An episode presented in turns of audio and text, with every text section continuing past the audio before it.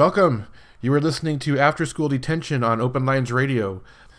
I'm, I'm glad you joined us today. Um, I wanted to uh, to just take a minute and and talk about kind of why I started doing these after school detention um, episodes and interspersing them between our original content. And it's mostly because I just I want I want to remind you and remind myself that there's always room to grow and that we should always be learning, and that we um, should always we should be taking time out of our um, ego-driven lives to listen to some words of other people. And there are also some kind of hidden gems out there that aren't being heard, and so I want to also bring those to you so you can hear them. And so I thought it was only fitting that um, with the death of Ram Dass that we start off 2020 with a lecture by Ram Dass. And this was this was um, delivered in uh, 1995, and it's called "A Gathering of Souls." And I find it fitting because that's what we're doing here at Open Lines Radio. Like that's what this is. It's a gathering of souls. Um, it, it's there, there's not a singular voice. It's a, a multifaceted, interdimensional creature creation. And uh, I'm happy that you. I'm thank you for for listening, and I'm happy that you found us. And if you've been listening, I hope you continue to listen, and I hope you also continue uh, also decide to um, add your voice. Um, think about it. Think about putting your voice to um, the Open Lines Radio experience, so that uh, you know we can just you know we, we need. It's all about diversity, and it's all about making the group bigger. And the more diverse the group, the bigger the group. Clearly, because more diversity means more. so, anyway, let's clear some karma. Let's learn some things. Let's open ourselves up to the um, always the loving words of Ram Dass. And let's have a killer year.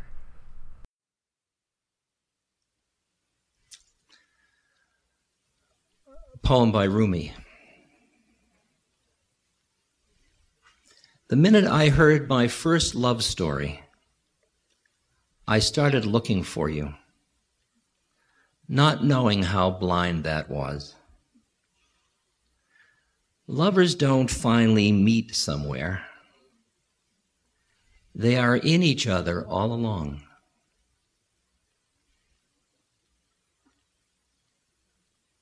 That last line interesting.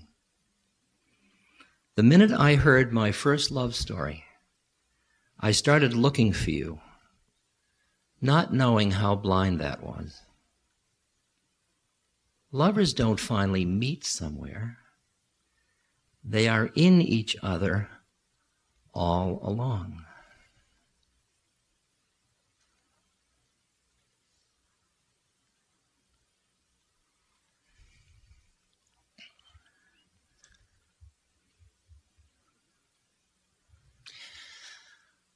This year, last year it was two planes, any two. This year, I'm pushing three planes. Out of the infinite variety of planes, I'm just pushing three. One is what we would call the ego plane.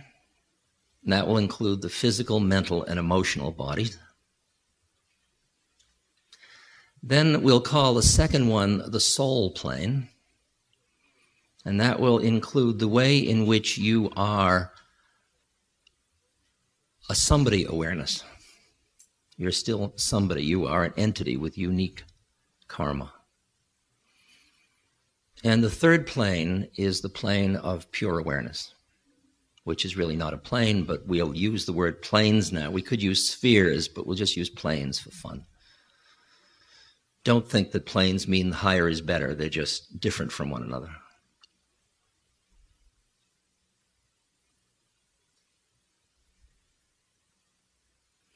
So, if I were to review our storyline thus far from, let's say, the soul's point of view, the middle level,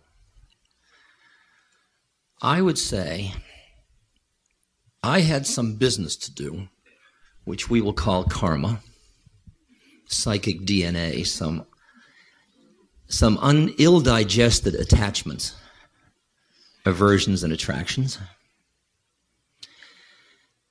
And that karma led to the manifestation of me in a physical form. In other words, I took birth in an incarnation.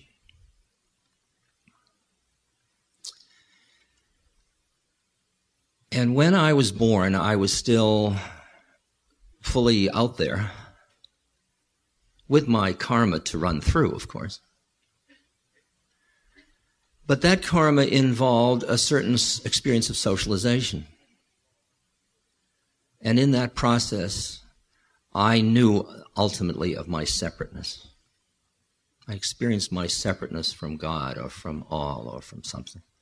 In other words, I began to get attached to the form in which I had manifested. I'm now speaking as a soul. Now, as I get sort of encrusted into a form, there is a kind of a moment of incredible fear when the form starts to solidify enough so there's a boundary, so there is a form and other. There is uh and other. You pinch your toe and you pinch the bedpost and they're different and you keep pinching and pinching and pinching and pinching and you're learning that's me and that's not me or something like that. Now, it can be as early as when you leave, when you get born, when you leave the womb. It could be that separation. Or it could be the separation when you first experience um, sucking and there's no milk coming. That is, when you experience the separateness so that the universe isn't all one thing anymore. There's, there's an awareness that there's something separate you have separated. And you have gotten caught in a part of the universe rather than the awareness you are the whole universe. So you have what Gurdjieff talks about, been imprisoned by your own mind in some way. I mean, this is the mind that's done this. Because the hunger was so strong and it wasn't being fulfilled and there was pain. And this is, these learnings are very deep when there is an emotional component to them. And most of us got very deeply socialized into being somebody, into our incarnation. It's as if there is a, when you take an incarnation, and I'm just going out, this is advanced course. When you take an incarnation, there is, uh, it's like getting into a spacesuit and the whole program for running that spacesuit on this plane of existence physical, mental, emotional, social, psychological. That whole mechanism is something that is like software in the system and it has to be developed. You, you develop the software and that happens through your DNA code, through your socialization process, through all the people you meet and talk to. But notice an interesting thing that your whole sense of separateness is really rooted from some discomfortable, dis, uncomfortable experience of being separate. In other words, you didn't jump into separateness as a celebration for the most part. You were kind of pushed into separateness Maybe you would have jumped a moment later, and maybe you did jump, and that's just the experience you had was one of pushing against it. As you obviously did, and I did. The other day, when I was thinking back over all of this in my life, I can experience that the power of my mother to deliver milk to me and keep me fulfilled, dry and warm and loved. I traced how the separation from my ability to be that so that I got into separateness so that I tried to control it. As soon as you become separate, somebody, you get into a power thing because as a somebody, as a baby, you're awfully little. And the forces around you are very big. And so I, I somehow experience in myself having experienced the pain of separateness and having not the power to control that. That I couldn't get what I wanted when I wanted it. Once I became a somebody who wanted something. And I only became the somebody who wanted something because I couldn't, because I didn't have what I wanted all the time. I hadn't even had a want up until then. I had to learn wants, by the way. I want to And really, most of my life, from all my education, because these were all surrogates for that power person that held the control of my being. And I developed, as you did, incredible skills of looking into other people's eyes to know who you were. Am I good? Am I enough? Am I achieving? Am I successful? Am I beautiful? Am I fulfilling? Am I attractive? Am I smart enough, whatever judgmental thing you imposed on yourself and I on myself. And I kept trying to be satisfied all the time through various things. But notice how all of it, all of my separateness was built on relationship. My relationship with my mother, with my father, with my surrogates, with all of the things that then became so on, and how much the whole web of what I call my ego is basically relational. So, uh, for example, I'm working on the field of aging now, on conscious aging. And what I notice is the karmic effect of that in old people when they end up feeling lonely, isolated, lack of self-respect, da, da, da, da. That's the whole chronicle of things that are primarily relational things. And they are suffering because of them, because of their identification with that. And as you know my story, I guess I would have continued to be that somebody, having then been trained, as you know, in somebody's specialness, just like you were. So we aren't just somebody, we're somebody special.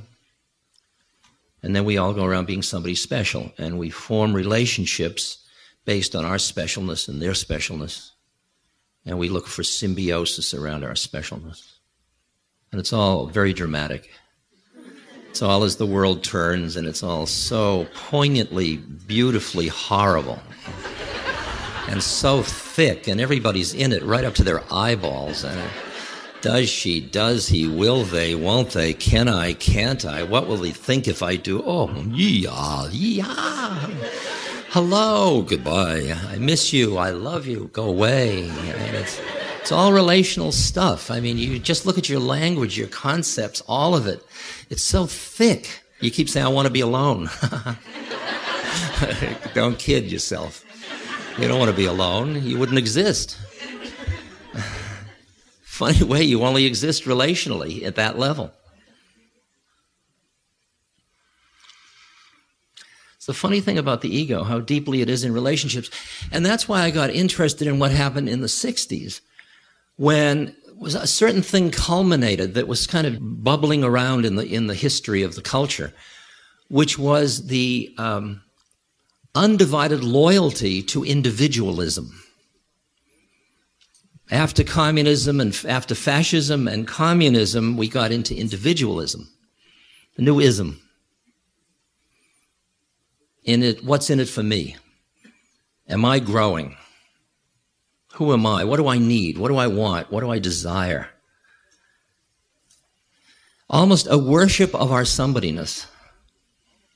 I have a right to be somebody. And that came out of years of feeling you didn't. Of carrying around the feeling I'm powerless and something I'm wrong because I don't, I'm not the whole universe like I used to be, which you experienced as a baby. It must be incredibly painful the moment not just of physical birth, but of psychological birth, of the experience of separateness as an entity when you have been the whole thing. I've described uh, in many lectures and on tape, and I can't do the whole story, but the experience in Hawaii with that community of meditators in Hawaii, where finally they had pushed me to my limits and they all were had their hands on my body and I was screaming and screaming and screaming as to their orders. And it, suddenly I was back in a crib in my room in at home and um, I was screaming the same way. And my mother was holding me down, just had her hand on my chest. I was having a temper tantrum, obviously, of some sort and she was just being a good mother. She wasn't giving way to it. She wasn't reinforcing temper tantrums, which you didn't do in those days. Later you did. And look what happened. but she didn't. And she wasn't out of a, like, I'm a mean mother. She was just calming me down, but it was firm. And the firmness had a resistance to my power. I couldn't control the situation anymore. And the experience was one of loss of power. And when I see, when I look at business and I look at government and I look into the personalities of all of the politicians and don't you see all that fear and don't you see all that sense of not being powerful enough? And if I had the power, it would all be all right? It's we are caught in a drama so thick of ego, ego structures, ego constructs that have come out of our intellectual extrapolations from our basic root conceptual models of who am I and how the world works which has to do with fear, it has to do with feelings of pain of separateness, it has to do with, with uh, power. It has to do with a yearning, a yearning to come back to a certain feeling at home in the universe, at home, at one. Mm.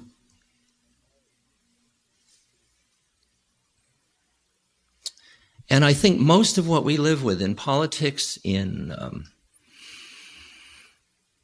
business, in most of our professions, most of our lifestyles, deeply, deeply, deeply emerged in these particular conceptual plane of reality that everybody conspires to see as real.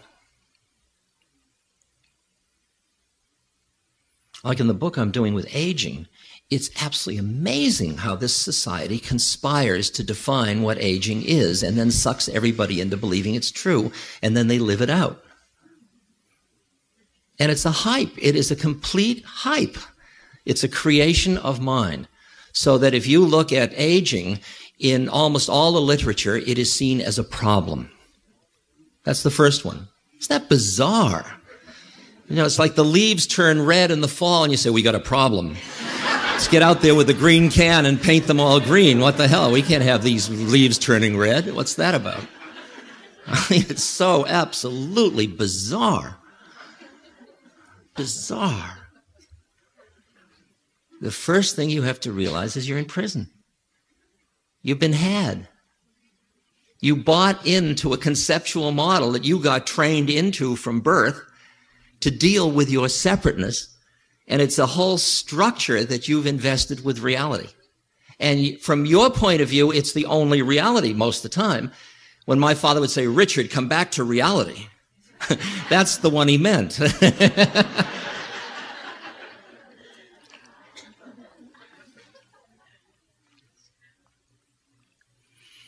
Now, where are all the other planes of reality when we're so busy investing in this one rather uninteresting plane?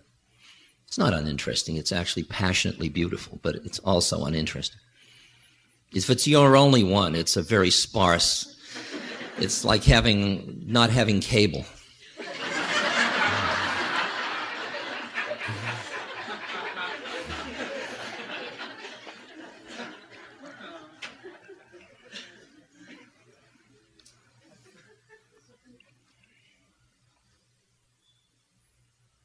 But the minute you realize you are in prison, that's the relative reality perception. You realize you got a problem. You realize there's more than one channel. You realize there's another place from which to look. However you want to say it, you understand the theory of relativity. You understand that everything is real depending on where you're looking at it from. Just like you dreamt last night, and in that dream, that stuff was real. And you woke up, and then you said, I woke up into what? I mean, you, you ultimately must realize you just woke up into another one of them. Didn't the one you were in last night seem real? Didn't it seem like you were in a hall with all those people?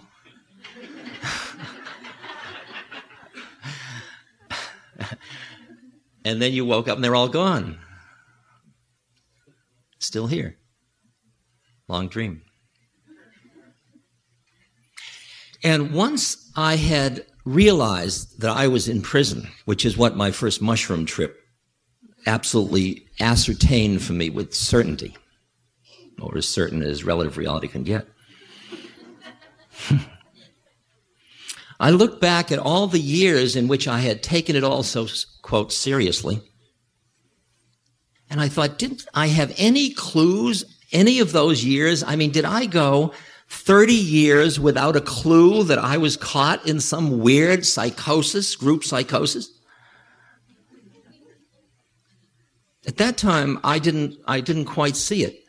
Over the years, I began to see that as my vision of where I was looking from changed, then a number of things that had been in the background in my life started to come out as figure, and things that were figures started to recede into background, and suddenly I could see that there was a web of that information and that wisdom available, but I was busy not seeing it because of the intense nature of the plane I was seeing.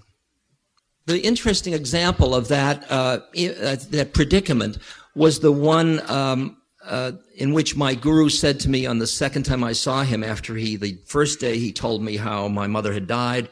The second day he said, your mother is a great saint. And I said, didn't Maharaji say was a great saint? And the translator asked Maharaji, Maharaji said, no, is a great saint.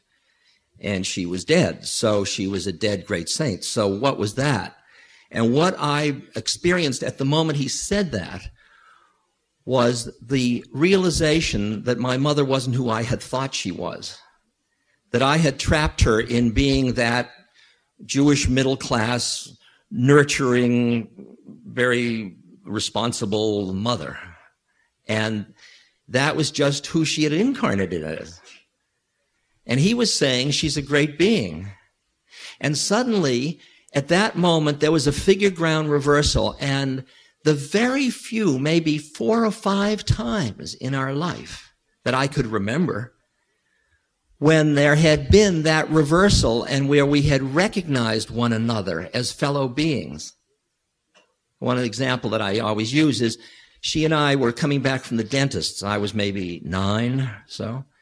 And we came to a stoplight and we were playing a game to see who could hold a note the longest. And we were both screaming at the top of our lungs. And we looked over and there was a man in the next car looking at us as if we were both completely insane. And there was a moment when our whole game of mother and child dissolved into the, uh, the hate of the moment. And at that moment, we were outside of our roles for a moment and then back in. And those were so few, and yet they had existed. And it's interesting, after he said that, ever after. That's who she and I have been with one another. And all that other stuff has disappeared or dissolved into the ground. And it's why I say to people when they're grieving,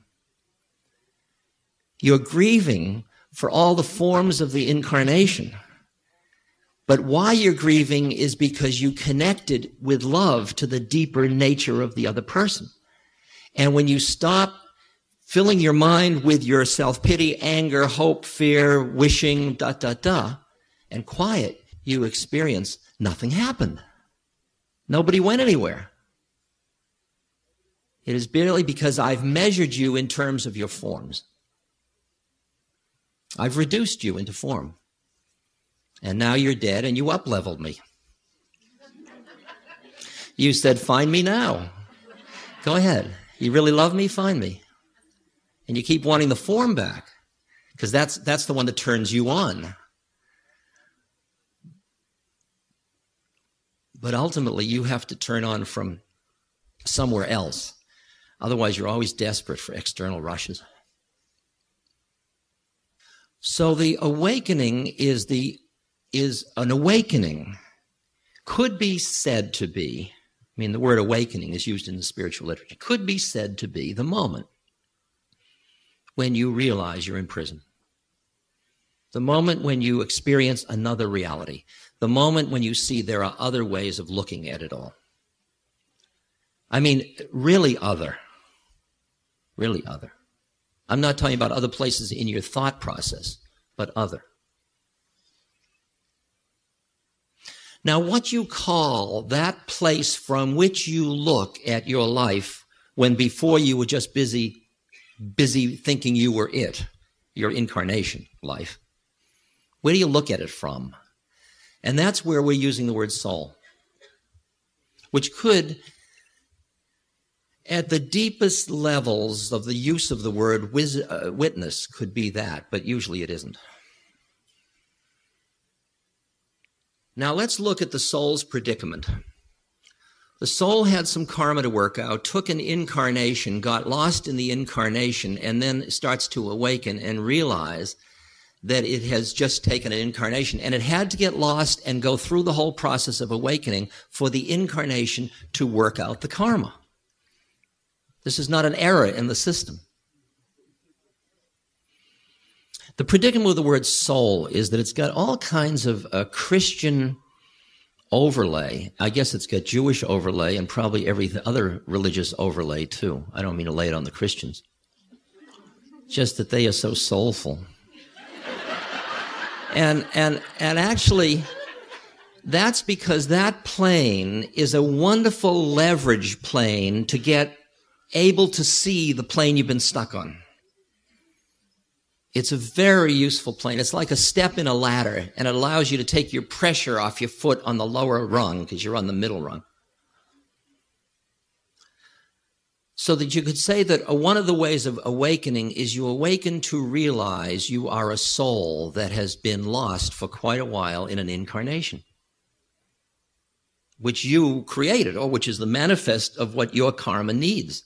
It's all fine. There's no errors. It's just interesting. Oh my God, have I been had? I'm not that being at all. And the experience of the awakening of the soul, which one is not just the awakening, because with my mother and all, we were awakening into that place of just being two beings sharing the peculiarity of the predicament we found ourselves in as an incarnate, as incarnates. Like, as Golas said, what are we doing here where this is real? What are we doing stuck in this place where it's real? That's the lazy man's guide to enlightenment.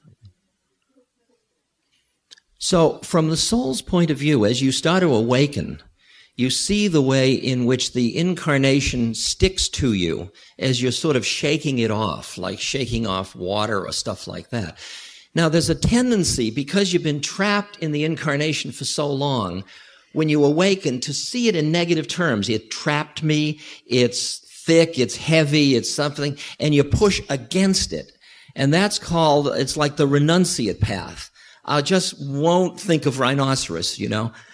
I just will push away life and then I will, I will push away incarnation and then I will be as sore as a soul. In other words, I want to get high and I want to push away the low.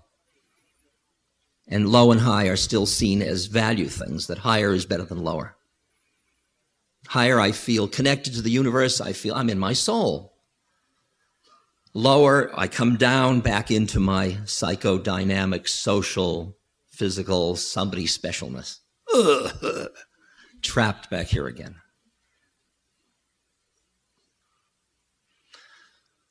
From the soul's point of view, the, the uh, curriculum of the soul has two components to it. They're really interesting. It's the middle level, remember now. First of all, it's working with its incarnation. And it sees ultimately that Buddha was absolutely right on. That the clinging of mind, the attraction and the aversions of mind are what juice the whole system and the suffering and the whole shtick. So the soul is using the experiences of incarnation to get lost in, then to awaken out of, to see one's predicament, and to get to the point where one can be, as Christ said, in the world, but not of the world. You are not pushing away your incarnation because that's an aversion. And you can't afford any aversions anymore. Because aversions are from the ego level. Soul doesn't have aversions. The soul just sees aversions and attractions within the ego. Every time you're identified with an attraction or an aversion, you're identified with your ego. So the job of extricating oneself into one's soul is slowly cultivating those qualities which allow you to see the whole process and to calm yourself into realizing that your incarnation is about extricating yourself from attractions and aversions so that you are not lost in incarnation anymore. But it doesn't mean pushing against it, as you'll soon find out in the horny celibate period. Because if you push against it, it still got you. The game is to go beyond that into the point where you are fully in the world and fully not in the world. There are stages where you get into your soul where you say, Oh, I miss the passions of life. Meaning the passions, the excitements that were caused by being lost in it. And you think, I'll never have those again. I'll never have my first romance. I'll never have this and I'll never have that. Because those were so adrenaline rushy, heady stuff. You must remember.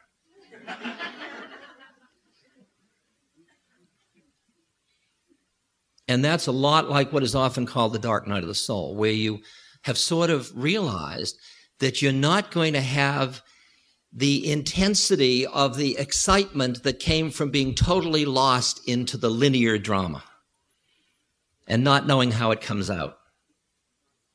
It all comes out the same. it all turns back into whatever it is. That's the nature of the transitory nature of phenomena, whether you like it or not. The soul is unique. It has its unique karma. It's working it out through incarnation. As it awakens to its own existence, it starts to shed the attractions and the aversions that had it stuck and closed down into the prison of incarnation. It awakens. So now the soul is present and the incarnation is unfolding. Its storyline is continuing. Ram Dass is continuing. Its story goes on. Hello, how are you? Yes, I'll do that. Hello. Good evening. This is Ram Dass. That's all the storyline. And slowly, more and more, behind it is just, ah, wow, look at that one. Mild curiosity at first. That's a subtle attachment. Fascination. My, you wouldn't have believed that, would you? The synchronicity was appalling. and then you get to the point of, oh. and then the point of it's all precious. See, you can't experience the all precious, beautiful yum, yum, yum of the beloved as long as you're afraid of being trapped by it. You've got to get through your original uh, reaction to the trauma of what you've been through of being trapped. When the soul wakes up, it's, it's like, oh, I mean, it's very shaky. Very shaky. It isn't, of course, but it thinks it's shaky. So now when somebody says, I have a special relationship with you, the question is, do souls have special relationships? Egos certainly do. Souls are working out their stuff through ego special relationships. But the question is, do you want to identify with a special relationship or do you want to identify with a soul? And if it's a soul, we just, you here, I'm here, hi. Well, what have we got to do? Well, this time we'll just wave. No, this time let's you be my father and I'll be your child. No, this time let's be competitors. Okay. It's like when the Dalai Lama was asked what he thought of the Big Bang Theory, he said, which one?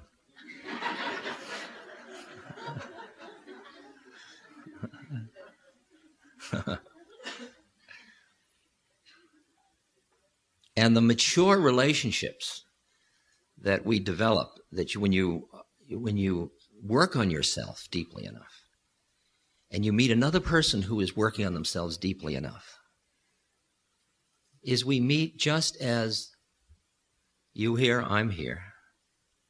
And then if we have a dance to do we dance. And if we don't have a dance to do we don't dance. But the dance or the not dance doesn't matter to either of us. And yet we love each other deeply. Deeply.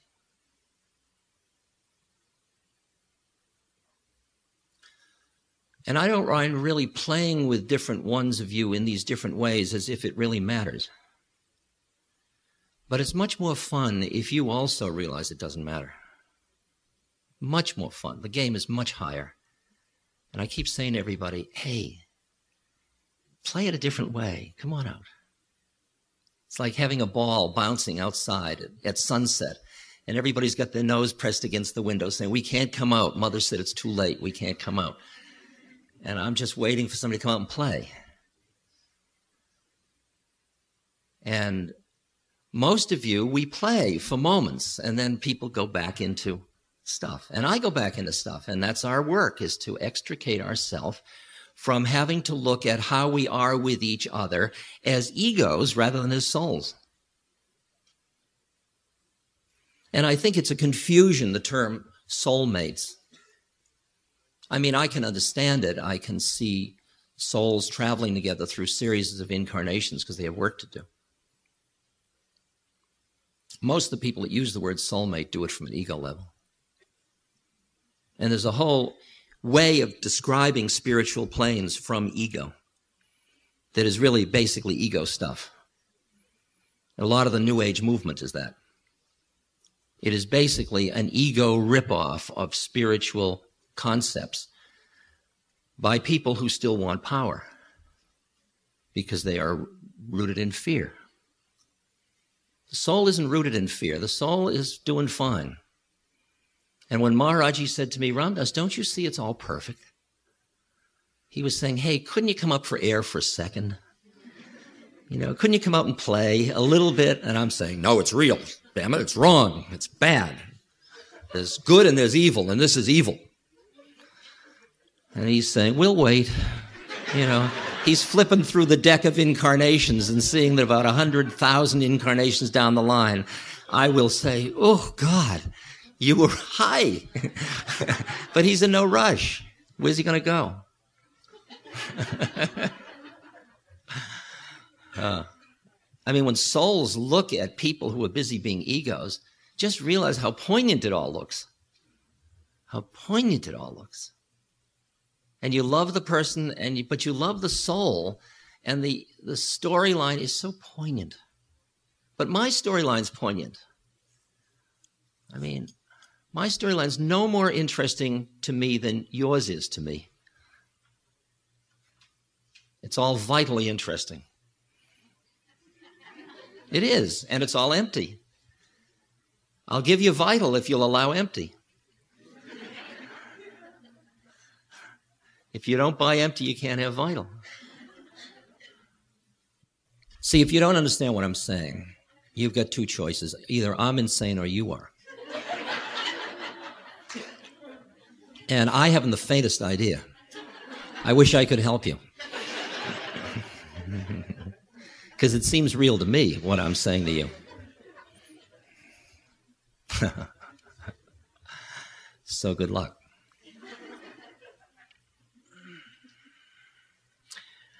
The fun is that when the hubbub and clamor of ego entrapment gets lightened, and I mean lightened so that you're not pushing against it, but so you're really in it but you're not caught in it.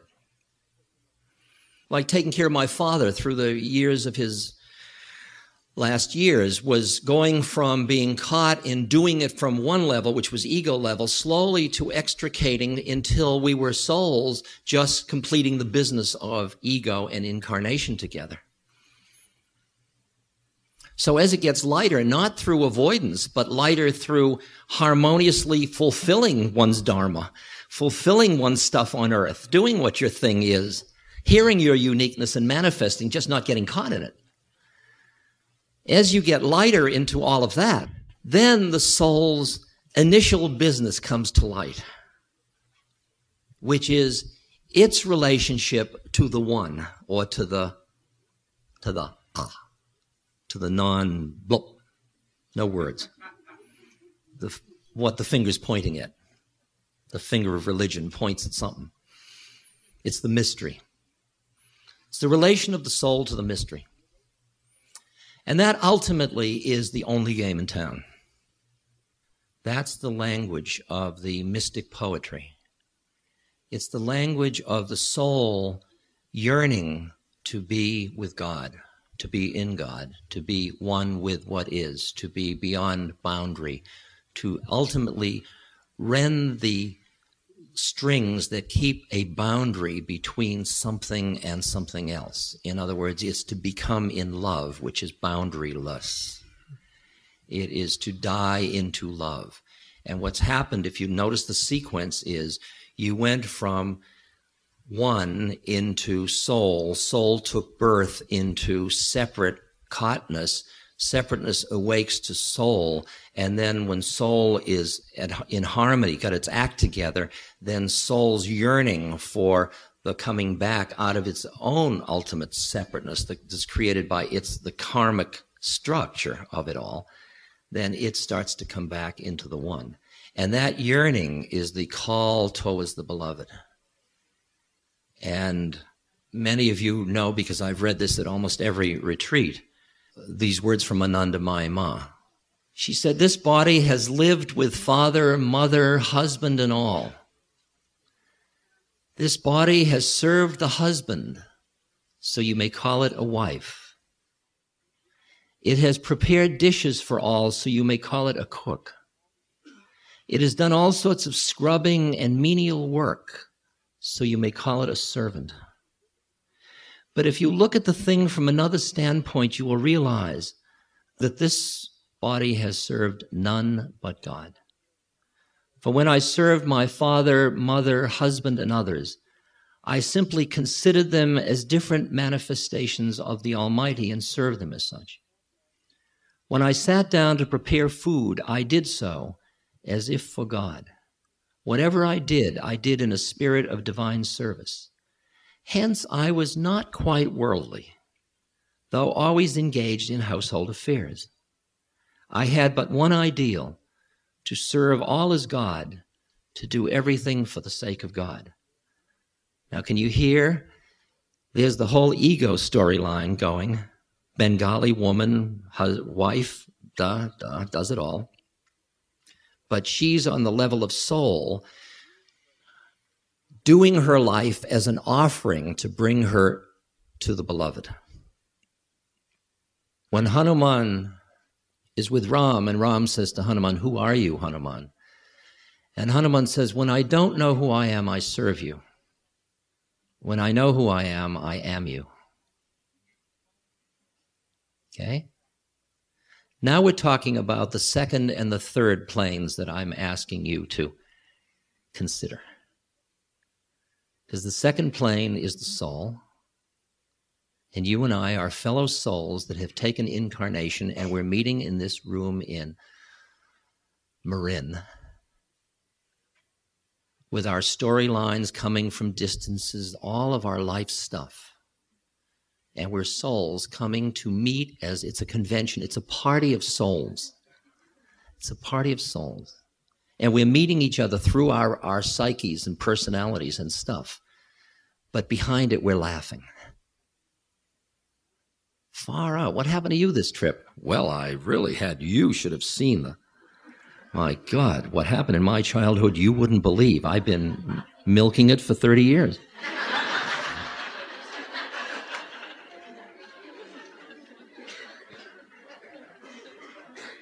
I'm a fierce player, by the way. Don't make friends with an elephant trainer unless you have room for an elephant in your living room. That's a great Hindu line, isn't it?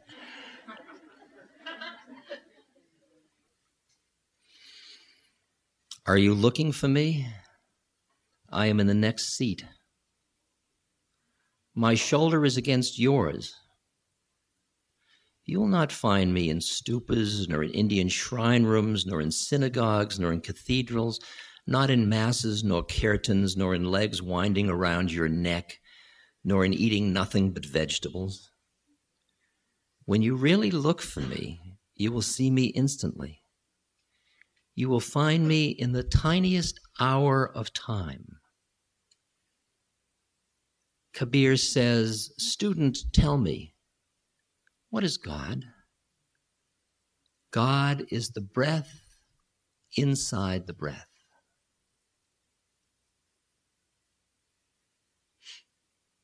And so the predicament between the second and third planes that I'm asking you to consider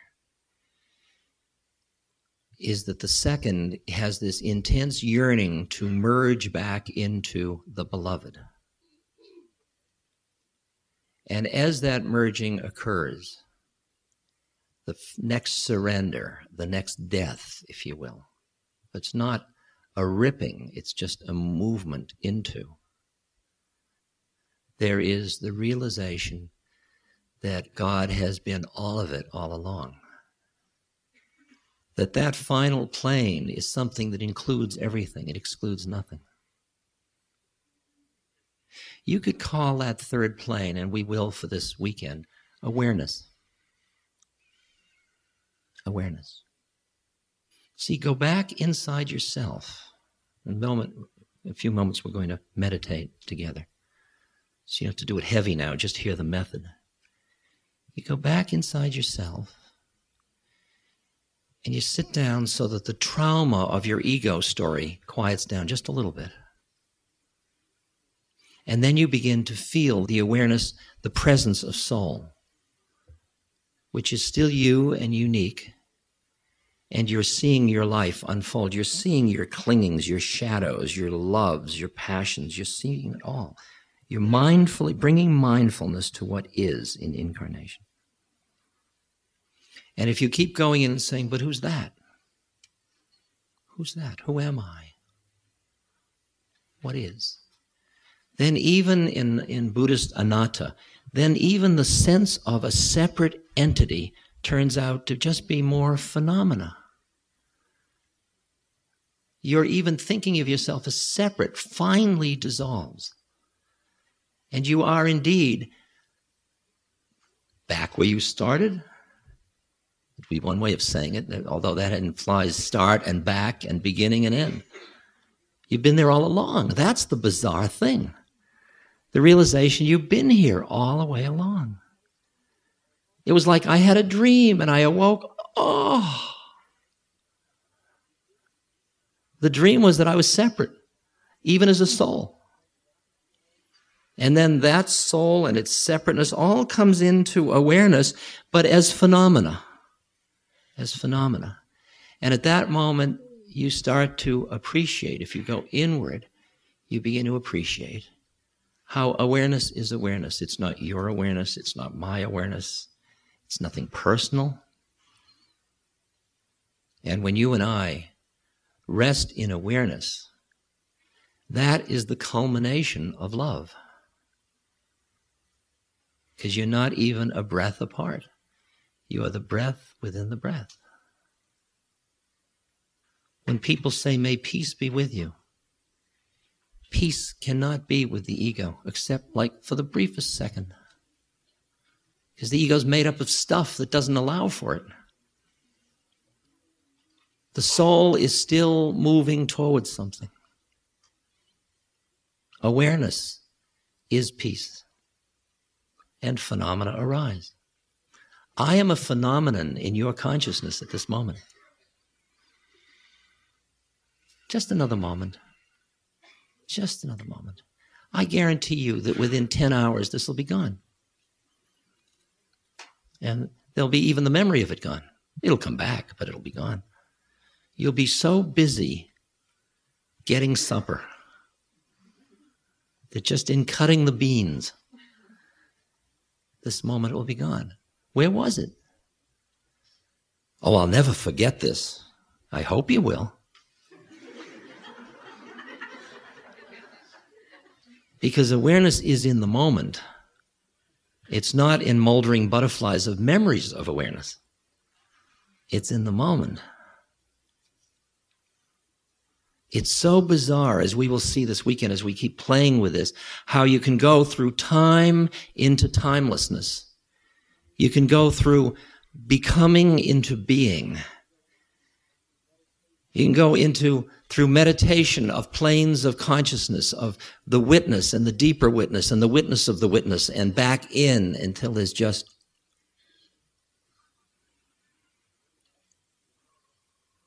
And all of that keeps going in and out and in and out and in and out. And that's an interesting one. Does it ever be all in at the same moment? I don't really know that. because the way we see manifestations is always from one plane or another. Like the other quote of Ananda Ma that I use are the words on one plane speaking about another plane. It's the finger pointing at the moon.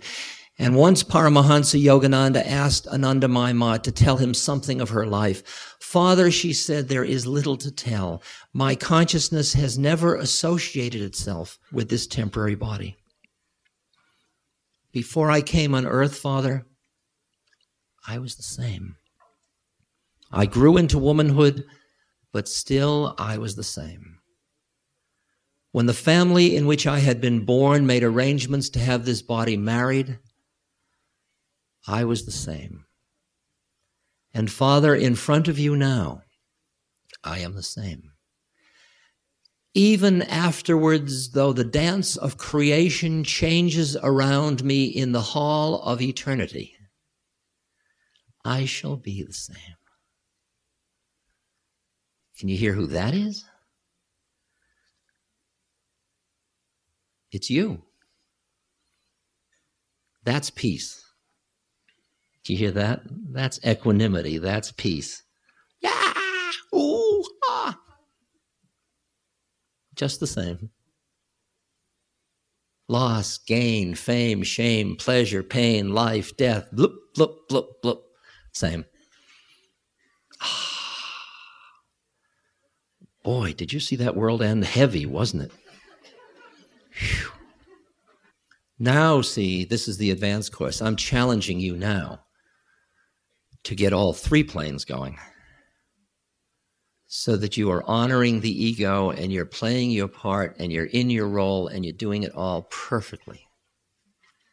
The soul that is running off its karmic tab, well, there goes abuse.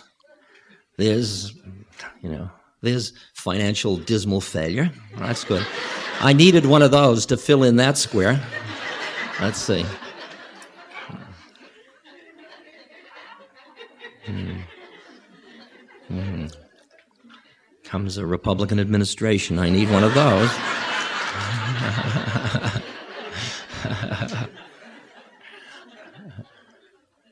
uh, comes a good golf score. I certainly needed one of those. Hmm. Soul's running off its karma Interesting, fascinating. Ah.